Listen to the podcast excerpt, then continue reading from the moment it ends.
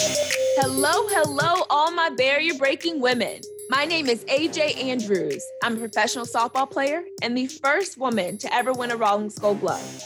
Barrier breaker alert, and it's time to sound the alarm on all my BBWs who have defied the odds and created a lane of their own on the highway to success. As a matter of fact, these women actually paved the road to what once seemed unattainable so that women of color that come after have an easier journey to their goal. Being a professional softball player and playing softball for most of my life, I have been on so many teams where I was the only Black athlete on that team.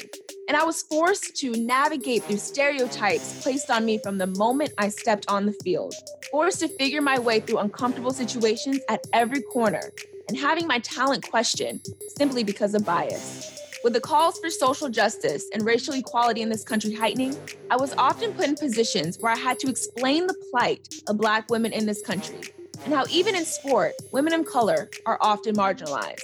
I knew the courses of action that I had to take in order to not succumb to the standards that others had of me. And I wanted to learn how other women in those same situations had done the same.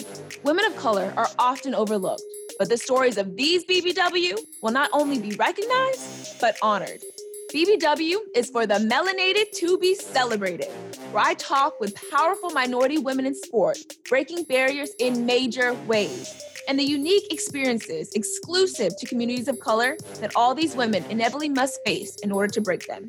This podcast is center stage for every woman blessed with melanin or characteristics outside of the status quo in sport who have decided to change the it is what it is mindset to it is what I make it. Here, you will hear the stories of how these remarkable women in sport overcame their circumstances and persevered past obstacles set before them with persistence and drive.